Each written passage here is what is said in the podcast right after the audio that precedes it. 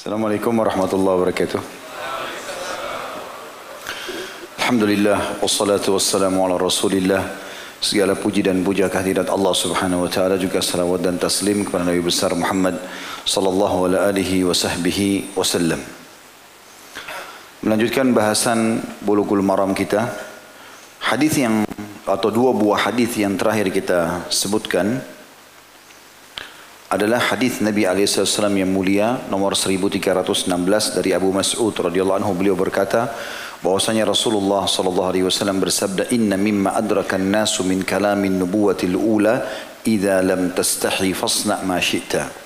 Sesungguhnya di antara hal-hal yang diketahui manusia dari ucapan nabi atau kenabian yang pertama maksudnya turun temurun adalah apabila kamu tidak malu maka perbuatlah apa saja yang kamu kehendaki ini tentu ada relevansinya dengan hadis sebelumnya ya, 1315 yang kata Nabi SAW, Al-haya'u minal iman.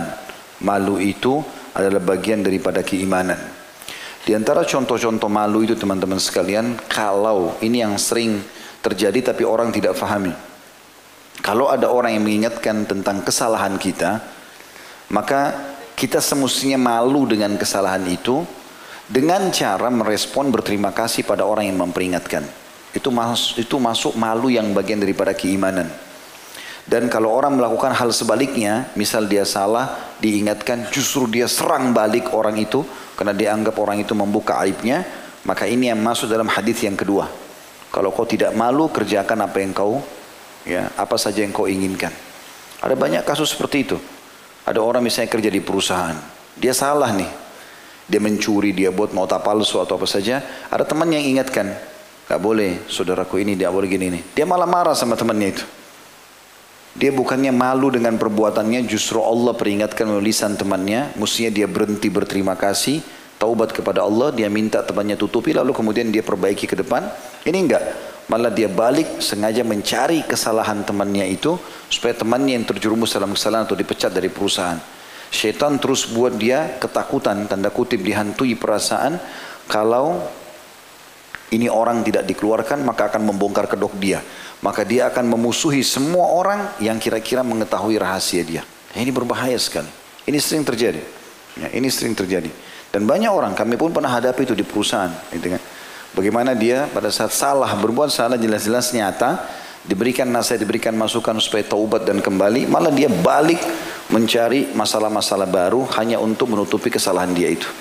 Orang seperti ini masuk dalam ancaman Nabi SAW kalau kau sudah tidak malu lagi maksudnya terhadap perbuatan salahmu yang semestinya kau terima kasih kepada orang yang memperingatkanmu bersyukur kepada Allah sempat diingatkan supaya tidak berlarut dalam kesalahan justru dia membalas atau mencari kesalahan orang lain ini justru kata Nabi buat saja sesukamu. Tapi artinya semua akan ada pertanggungjawabannya. Dan ini sudah kita jelaskan tentunya. Dan dikatakan Nabi SAW adalah orang yang sangat pemalu terutama dalam melanggar hukum-hukum Allah SWT beliau tidak akan pernah melakukan sebagaimana atau lebih malu daripada anak gadis dalam pingitannya. Dan Nabi SAW termasuk sifat malu yang sangat mulia yang beliau miliki adalah kalau beliau tidak suka makanan dan minuman beliau tidak menyentuhnya dan tidak sama sekali menyebutkan kekurangan atau ketidaksukaannya.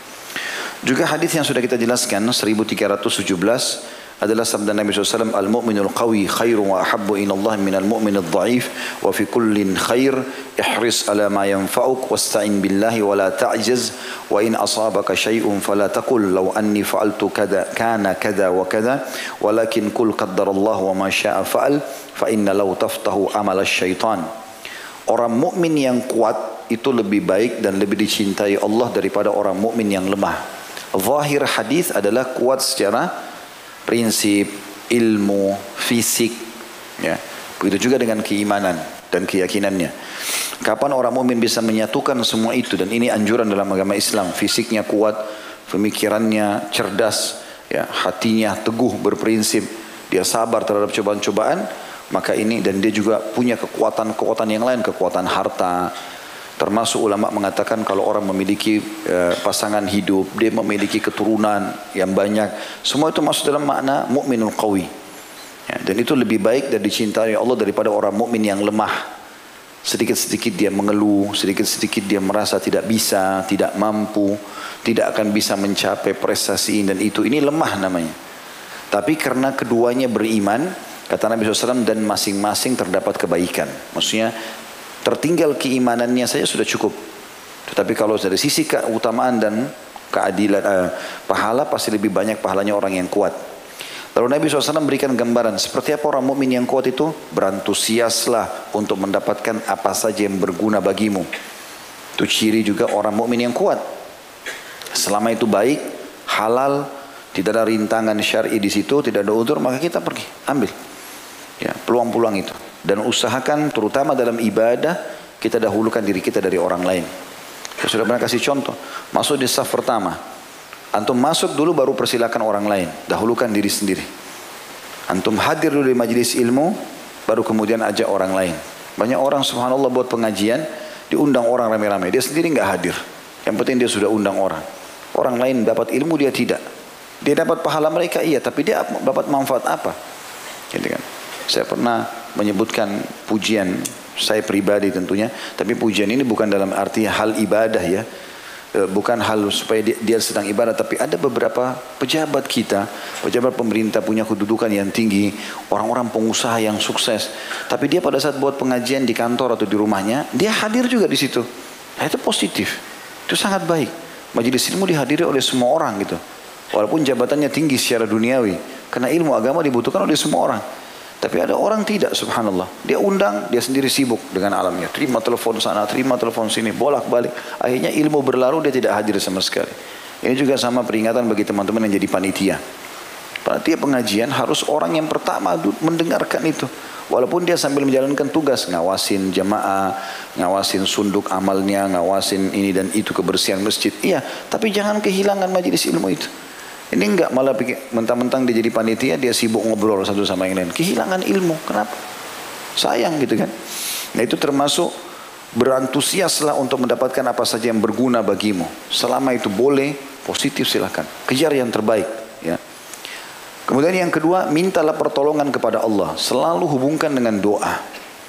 Walaupun ikhwan dan akhwat sekalian rahiman rahimakumullah, apa yang kita lakukan itu sesuatu yang sudah baik, tetap dan kita sudah penuhi syarat dan rukunnya misalnya solat, puasa, zakat, haji dan umrah dan yang lainnya tetap ingat prinsip Nabi Ibrahim dan Ismail alaihi wassalam. Pada saat mereka diperintahkan Allah bangun Ka'bah mereka diperintahkan untuk mengajak orang tawaf sa'i dan mengerjakan ibadah haji umumnya mereka masih mengucapkan setelah itu wahyu turun dari langit. Jibril AS disaksikan menjelma jadi manusia atau malaikat dilihat oleh malaikat Ibrahim, eh, Nabi Ibrahim dan Ismail alaihissalam. Tapi mereka masih membaca Rabbana taqabbal minna innaka antas samiul alim. Tetap minta Allah kabulkan. Ya Allah terimalah amal kami ini. Wa tub alaina innaka antat tawwabur rahim. Terimalah taubat kami karena engkau zat yang menerima taubat dan maha mengetahui. Jadi selalu jangan lepaskan diri minta tolong kepada Allah. Di antara doa yang mulia adalah sabda Nabi SAW. Beliau sering membaca setiap hari Ya Hayyu Ya Qayyum Birahmatika Astagith ada riwayat lain wa min adzabika astajir. Tapi riwayat yang satu ini riwayat Imam Muslim birahmatika astagith aslih li sya'ni kullah wa la takinni ila nafsi tarfatain. Wahai zat yang maha hidup dan terus menerus mengurus makhluknya perbaikilah semua urusanku tidak terkecuali dan jangan engkau biarkan aku mengambil keputusan sendiri walaupun sekejap mata saja serahkan kepada Allah SWT dan minta tolong kepadanya karena Allah maha mengetahui kebutuhan-kebutuhan kita dan ingat teman-teman tidak boleh kita uh, membanggakan diri. Ya. Coba praktekin. Saya coba praktekin dalam hidup saya, saya merasakan manfaatnya besar gitu. Setiap kali kalau Allah mudahkan antum punya rumah, antum punya kendaraan, antum punya prestasi, selalu bilang, Masya Allah la hawla wa la quwata illa billah. Ya, karena itu bukan bukan bukan campur tangan kita sebenarnya. Allah memang mau memberikan kepada kita. Saya kalau masuk ke rumah, Masya Allah la hawla wa la quwata illa billah. Istri saya melayani saya, Masya Allah la hawla wa la quwata illa billah. Anak-anak lagi bermain depan mata, Masya Allah la hawla wa la quwata illa billah. Ada energi aja jalan, mengendarai motor, mobil, pergi ke pengajian, Masya Allah la hawla wa la quwata illa billah. Jangan seperti korun, begitu dia punya kelebihan, maka dia bilang, ini karena ilmu saya. Ini karena prestasi saya. Ya. Oh karena saya kan dulu sekolah luar negeri. Oh karena memang saya sudah kerja 10 tahun di perusahaan ini. Nah ini bahaya. Ini nanti bisa menjatuhkan dia. Karena sedikit sombong sudah cukup memasukkan ke dalam api neraka. Kata Nabi SAW, siapa yang dalam hatinya ada seperti biji sawi dari kesombongan tidak akan mencium bau surga. Yang ketiga, sifat orang yang mukmin kuat adalah janganlah bersikap lemah. Jadi maksud lemah ini adalah mudah putus asa. Ya. Kayaknya saya nggak bisa, kayaknya saya nggak mampu. Pepatah bahasa Arab mengatakan jarib ta'arif. Coba dulu baru kau akan tahu. Belum coba, belum berusaha langsung mengatakan putus asa. Itu bukan sifat orang mukmin. Ya. Dan tidak ada kata-kata terlambat dalam kamus seorang muslim. Semua bisa. Coba, bisa. Kalau gagal berarti pelajaran untuk bisa lebih mengetahui. Paling tidak kita sudah punya ilmu di bidang itu. Kemudian yang keempat pesannya, jika kau ditimpa sesuatu kata Nabi SAW maka jangan mengatakan kalau saja aku melakukan demikian, niscaya akan begini dan begitu. Akan tetapi katakan Allah telah menakdirkan hal ini dan apa saja yang dia kehendaki pasti dia lakukan. Sebab ungkapan kalau saja dapat membuka pintu syaitan atau pekerjaan syaitan. Artinya kita sebagai seorang mumin ikhtiar, cari yang terbaik dalam hidup kita. Pasangan hidup, anak-anak, tempat tinggal, transportasi, pekerjaan, segala macam. Kira yang terbaik. Tapi kalau ada harapan kita di sesuatu, lalu kemudian Allah belum kasih, qadarallahu ma fa'al. Karena kita sudah coba ikhtiar di jalannya. Berarti memang Allah tidak mau kita dapat itu. Kita mau menikah sama seseorang, kita sudah coba lamar segala macam ditolak. Kita nikah sama orang lain, ya sudah berarti qadarullah masya'fa'al. Kita mau buka usaha tertentu, kita sudah presentasikan presentasikan kepada seseorang investor, lalu dia menolak. Qadarullah masya'fa'al.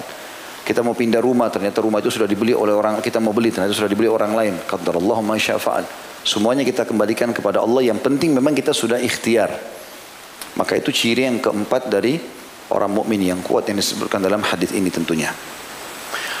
Kita lanjutkan teman-teman pada siang ini semoga Allah berkahi hadis selanjutnya hadis nomor 1318. Dan hadis ini berbunyi dari Iyad bin Himar radhiyallahu anhu beliau berkata Rasulullah SAW bersabda Inna Allah awha ilayya an tawadha'u hatta la yabghiya ahadun ala ahad wa la yafkhara ahadun ala ahad Hadis ini riwayat Muslim di jilid 4 halaman 2052. Sesungguhnya Allah telah mewahyukan kepadaku kata Nabi SAW. Hendaklah kalian bersikap tawadhu hingga seseorang dari kalian tidak berbuat zalim terhadap orang lain dan seseorang dari kalian tidak berbangga diri terhadap orang lain. Tawadhu sendiri definisinya khilaf di antara ulama masalah itu tapi ada yang menarik yang disampaikan oleh Hasan Basri rahimahullah. Satu waktu pernah duduk ulama-ulama kota Basra di tempat salah satu, salah satu tempat di kota Basra itu dan mereka sering kali ketemu setiap pekannya dan mereka mendiskusikan mungkin bagi orang awam itu biasa tapi bagi para ulama itu punya kedudukan. Dan dari situ banyak beranjak penjelasan hukum-hukum syar'i. Di antaranya mereka bahas definisi-definisi. Pada saat itu mereka bahas apa sih definisi tawadhu itu? Silakan Syekh Fulan, Imam Fulan masing-masing sebutin. Ulama-ulama semua ini. Hasan Basri diam saja. Dan memang dia dapat julukan gurunya para ulama. Setelah semua berikan pendapat-pendapatnya, maka Hasan Basri ditanya, bagaimana menurut anda? Dari tadi kami lihat anda tidak berbicara. Ah, kata beliau, sesungguhnya kalian sudah banyak memberikan penjelasan. Tapi kalau kalian mau mendengarkan dari aku, tawadhu adalah jangan pernah kau lihat siapa pun muslim depan matamu, kecuali kau menyangka dan menanamkan dalam dirimu bahwasanya dia lebih baik daripada kamu. Jadi semua orang yang kita lihat katakan dia lebih baik. Dalam prinsip yang lain kata sebagian ulama kalau kau lihat orang dia lebih mudah katakan dosanya lebih sedikit dan kalau dia lebih tua katakan amalnya lebih banyak. Belum tentu teman-teman dari performance seseorang langsung kita bisa patok kalau orang itu tidak baik. Mungkin dia masih musbil, tertutup mata kakinya misalnya. Tapi bukan tolok ukur seorang itu lalu kemudian tiba-tiba rusak, buruk. Karena dalam prinsip dasar syari kita, seseorang itu bisa difonis kalau telah tegak argumentasi padanya atau hujah. Kalau dia sudah sampai padanya hujah lalu kemudian dia langgar itu urusan dia sama Tuhannya. Tapi kalau belum sampai padanya hujah, tidak ada hukum atasnya. Tidak ada hukum. Bahkan satu negeri pun kalau berbuat maksiat kepada Allah tapi mereka dalam kondisi tidak tahu kalau itu maksiat, belum ada sampai kepada mereka pemberi peringatan tidak akan datang siksaan Allah. Allah katakan dalam Al-Quran, وَمَا كُنَّا مُعَدِّبِينَ حَتَّى نَبْعَثَ رَسُولًا Kami tidak mungkin membinasakan atau menghukum satu negeri sampai kami mengutus kepadanya utusan kami. Ada penyampaian dulu, gitu kan? Peringatan-peringatan. Maka nggak boleh kita fonis. Berapa banyak orang teman-teman mungkin masih musbil, mungkin dia kadang-kadang masih sholat di rumah belum ke masjid, tapi bakti sama orang tuanya luar biasa. Ada orang begitu, sangat luar biasa dengan orang tuanya sampai menggendong orang tuanya ke mana-mana, sampai semua kebutuhan orang tuanya dipenuhi, maka satu sisi dia punya hal yang positif. Jadi kita hanya menyoroti dan memberikan masukan dengan hikmah yang belum dia lakukan atau, atau sesuatu yang masih dia langgar gitu ya. Jadi jangan memfonis orang. Berapa banyak muslimah di luar sana belum pakai hijab. Bukan kita mendukung mereka ya, mereka salah. Tapi jangan langsung difonis dengan tidak pakai hijab berarti orang ini ahli neraka atau buruk. Mungkin dia bakti sama orang tuanya. Mungkin sedekahnya dia banyak. Gitu kan? Kita nggak tahu. Saya mengetahui seseorang belum berhijab dulu, berinteraksi sama keluarga kami segala macam. Tapi kalau orang dia sepintas mungkin orang pikir ini mungkin bahkan dikira orang non muslim. Tapi ternyata sedekah dia di jalan Allah luar biasa. Peduli dia terhadap agama ini besar sekali. Tinggal masalah hijabnya saja, gitu kan? Yang semestinya saya berikan masukan kepada kerabat-kerabat atau orang-orang yang ada supaya memberikan masukan dengan cara santun. Saya pun menyampaikan dengan cara yang tepat ya. Semoga Allah SWT berikan hidayah gitu ya. Jadi jangan mudah memfonis orang. Karena kalau mau tawadu merendah karena Allah seperti dalam hadis ini perintah Nabi Shallallahu Alaihi Wasallam maka secara otomatis kita harus bisa menilai kebaikan atau positif orang dan memulai dengan sangka baik kepada orang lain. Ya. Dan kita meluruskan kesalahan orang hanya sebatas apa yang terlihat saja. Kalau seseorang kita interaksi sama dia tidak terlihat pelanggaran agama padanya tidak usah sengaja dicari kesalahannya. Ya udah nanti sampai terlihat kesalahan apa baru kita luruskan. Seperti itulah. Dan tawadhu ini punya keutamaan disebutkan dalam hadis yang lain. Tentu ada hadis setelah ini sebenarnya ya. Tapi bunyinya wa ma tawadhu ahadun lillah illa rafa'ah. Dan tidak ada orang yang bertawadhu karena Allah kecuali Allah akan tinggikan derajatnya. Jadi makin makin antum merendah, ya, melihat orang misalnya menurut antum bodoh, ya, sedikit pendidikannya, bukan berarti kita harus sombong dengan ilmu yang kita miliki. Kita malah mengatakan Alhamdulillah Allah telah berikan saya kelebihan ilmu. Lalu kita merasa punya tanggung jawab untuk memuliakan dia atau mengajarkan kepada dia. Imam Syafi'i rahimahullah punya murid, di antara murid-muridnya cerdas, banyak yang menghafal. Ada satu lama sekali kalau memahami pelajaran. Tapi selalu hadir di majelis. Imam Syafi'i nggak putus asa, rahimahullah. Begitu selesai majelis dia datang kepada muridnya itu khusus berdua, diajarin sama dia. Belum faham diulangi lagi, belum faham diulangi lagi. Sampai akhirnya muridnya mengatakan, wahai imam, tinggalkanlah saya. Saya memang lemah begini. Kata Imam Syafi'i, tidak demi Allah. Sampai kau faham. Gitu kan. Karena merendahnya Imam Syafi'i rahimahullah. Padahal kalau mau dipikir beliau ulama, untuk apa ini nggak faham, tinggalin aja. Yang paham aja yang belajar gitu kan. Tapi enggak, subhanallah. Mereka begitu. Berapa banyak orang-orang yang kaya yang bertawadu akhirnya Allah tinggikan derajatnya. Tetap salaman sama orang-orang miskin, tegur sapa. ya. Biasanya orang seperti ini betul-betul kita lihat ke, ke Allah angkat derajatnya. Jadi Allah malah lapangkan rezekinya. Ada orang baru dikasih sedikit kekayaan, udah nggak mau lihat orang. Ya. Klakson mobilnya luar biasa ributnya. Untuk menunjukkan kalau mobilnya yang ada di belakang. Seakan-akan orang semua harus minggir untuk dia. Gitu. Baru dikasih sedikit. Ini nggak lama. Hartanya akan diangkat oleh Allah SWT. Ya, makanya di maksud ini Allah akan mengangkatnya, artinya Allah akan muliakan dan bertahan padanya nikmat Allah itu. Tujuan tawallu disebutkan dalam hadis ini agar seseorang dari kalian tidak berbuat zalim terhadap orang lain dan perbuatan kezaliman dosa besar. Ya, cara menghindari supaya kita tidak masuk ke wilayah orang lain, tawadhu, merendah. Ya, kita bersyukur terhadap apa yang Allah berikan dan kita juga tidak sombong terhadap apa yang Allah berikan itu. Kemudian juga dan agar tidak berbangga diri terhadap orang lain. Jadi bukan karena dia tampan, dia kaya, dia pintar lalu dia menganggap remeh orang lain tidak. Dia malah justru bersyukur kepada Allah Subhanahu wa taala. Ada orang Masya Allah Allah berikan ketampanan tapi temannya semua orang tampan sama orang jelek juga gitu. Ada orang kaya dia berteman sama orang kaya dan orang miskin gitu. Semua dibuka pintunya untuk itu. Maka ini namanya tawadhu. Ini bagian daripada akhlak mulia yang dianjurkan di dalam agama kita. Hadis selanjutnya 1319 dari Abu Darda radhiyallahu anhu dari Nabi sallallahu alaihi wasallam beliau bersabda man radda an irdi akhihi bil ghaib raddallahu an wajhihi an-nar yaumal qiyamah Barang siapa yang membela kehormatan saudaranya tanpa sepengetahuannya, niscaya Allah akan melindungi wajahnya dari api neraka pada hari kiamat. Hadis ini diriwayatkan oleh Tirmidzi dan beliau menilainya hasan.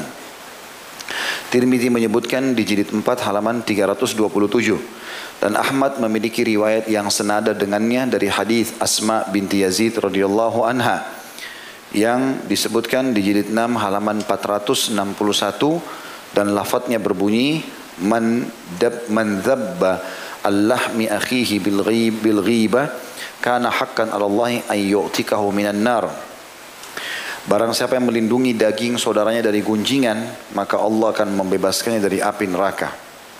Ya. Tetapi di sini Syekh Albani hadis riwayat Ahmad ini, tapi hadis Tirmidzi dihasankan. Hadis ini teman-teman memberikan gambaran kepada kita tentang pentingnya seorang muslim selalu membela saudaranya muslim yang lain selama memang yang dibela dalam keadaan benar apalagi dasarnya orang-orang beriman Sering kita kasih atau berikan contoh ini kisah ifq ya. Dan kita sudah jelas kisah fitnah tentang zinanya Aisyah sama Safwan radhiyallahu anhuma.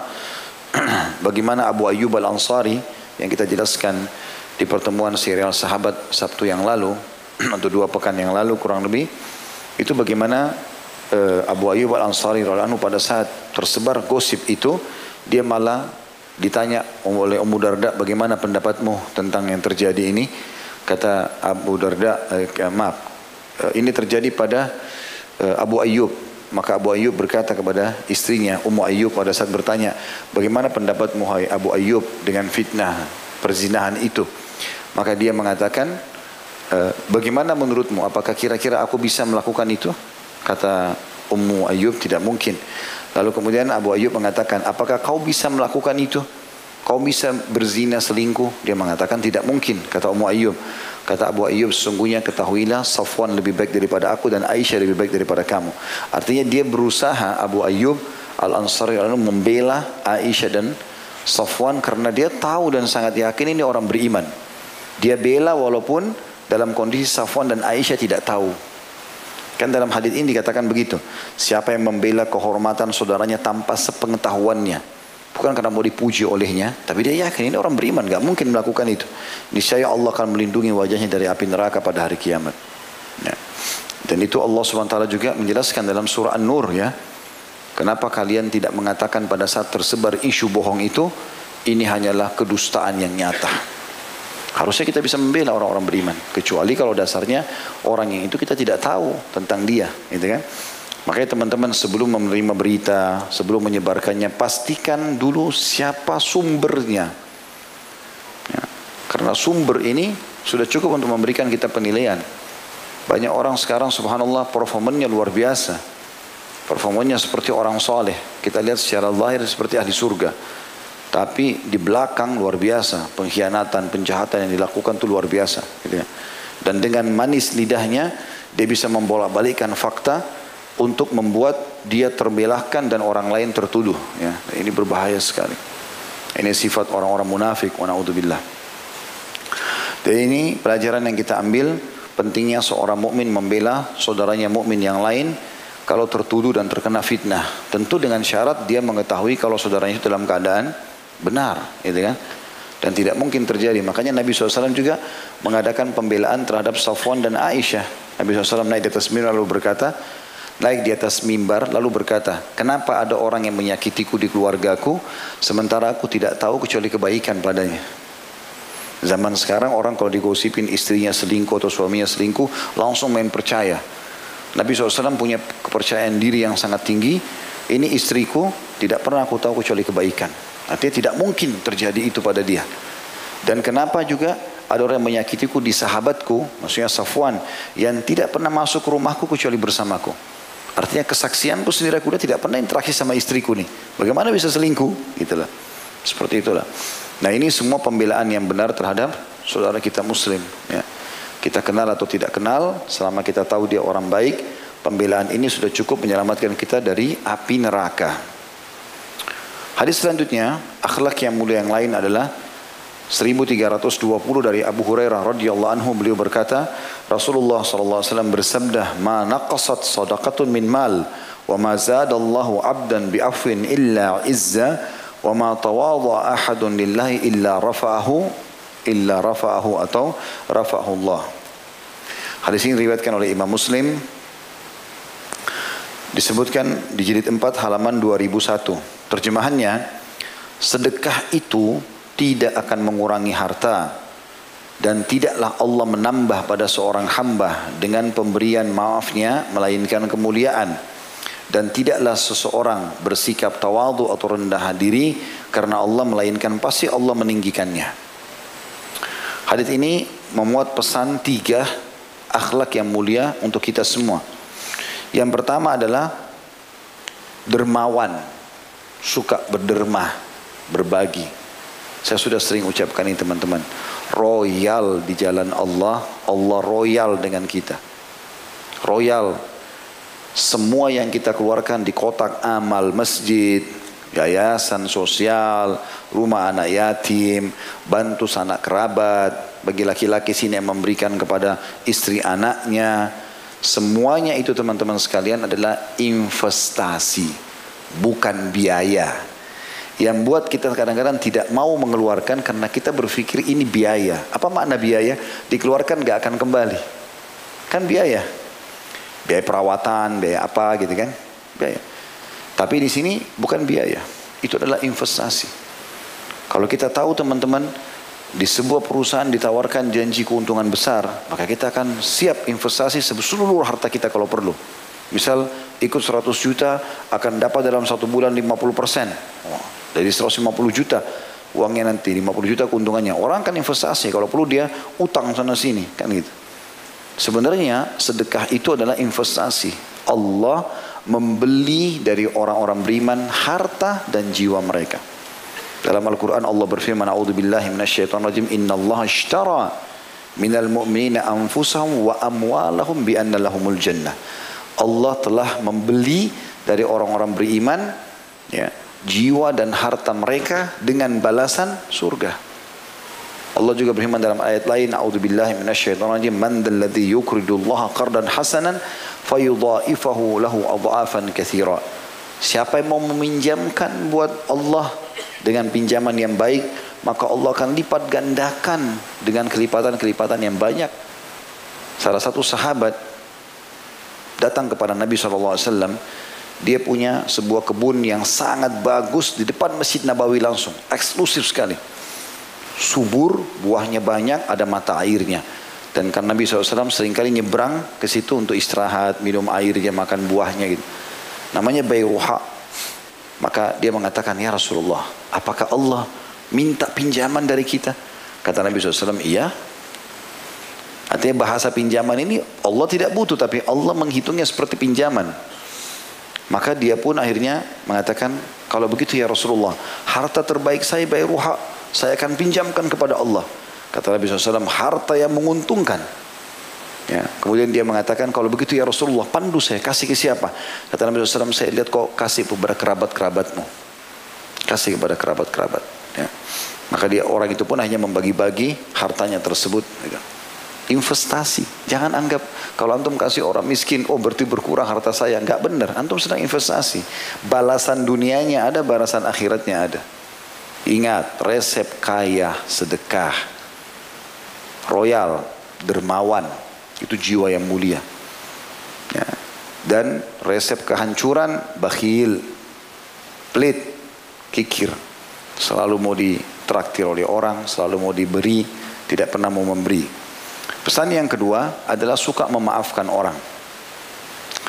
Kata Nabi SAW, وَمَا زَادَ اللَّهُ عَبْدًا بِعَفْوٍ إِلَّا إِزَّةً Tidak ada yang akan Allah tambahkan kepada seorang hamba yang suka memaafkan kecuali kemuliaan. yang Allah berikan dia kedudukan, kemuliaan ya di dunia maupun di akhirat. Dan ini sudah pernah saya jelaskan juga teman-teman sekalian dianjurkan kita selalu memaafkan orang lain ya, walaupun dia belum minta maaf. Kalau dia belum minta maaf, permasalahan dia masih besar dan dia harusnya supaya dia sembuh, dia sembuh dari penyakit itu dan dia selamat dari siksa hari kiamat. Minta maaf sama kita, dia tidak lakukan, kita memaafkannya secara pribadi dengan Allah, ini yang diperintahkan. Kita akan dapat pahala pengampunan dosa buat kita karena Allah mengatakan dalam surah An-Nur kepada Abu Bakar ala tuhibbuna yakfirallahu lakum. Tidakkah kalian suka? Karena kalian memaafkan orang lain Allah mengampuni dosa kalian. Kata Abu Bakar tentu ya Allah aku ingin engkau memaafkanku. Maka dia pun memaafkan sepupunya yang telah menyebarkan berita dusta tentang anaknya berzina gitu kan? Uh, kemudian selain Allah ampuni dosa kita juga Allah akan tambah kemuliaan. Kalau dia belum minta maaf dia tetap kena hukum Kecuali kita datang ke depan mata dia sambil mengatakan saya sudah maafkan kamu. Barulah kemudian terangkat atau terhapuskan beban hukum padanya. Yang ketiga, wa ma tawadha ahadun illa rafa'ahu Allah dan tidak ada orang yang merendah karena Allah kecuali pasti Allah akan meninggikan derajatnya. Ya.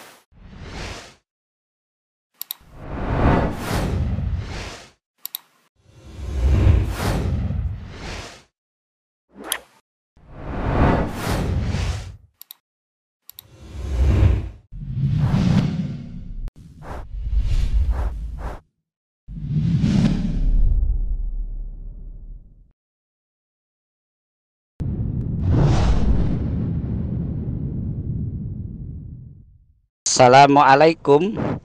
Untuk pemesanan paket umroh murah Bisa menghubungi 0821 4196 0857 Kami ulangi sekali lagi Untuk pemesanan paket umroh murah Bisa menghubungi 0821 4196 0857 Sekali lagi 0821 4196 0857 Terima kasih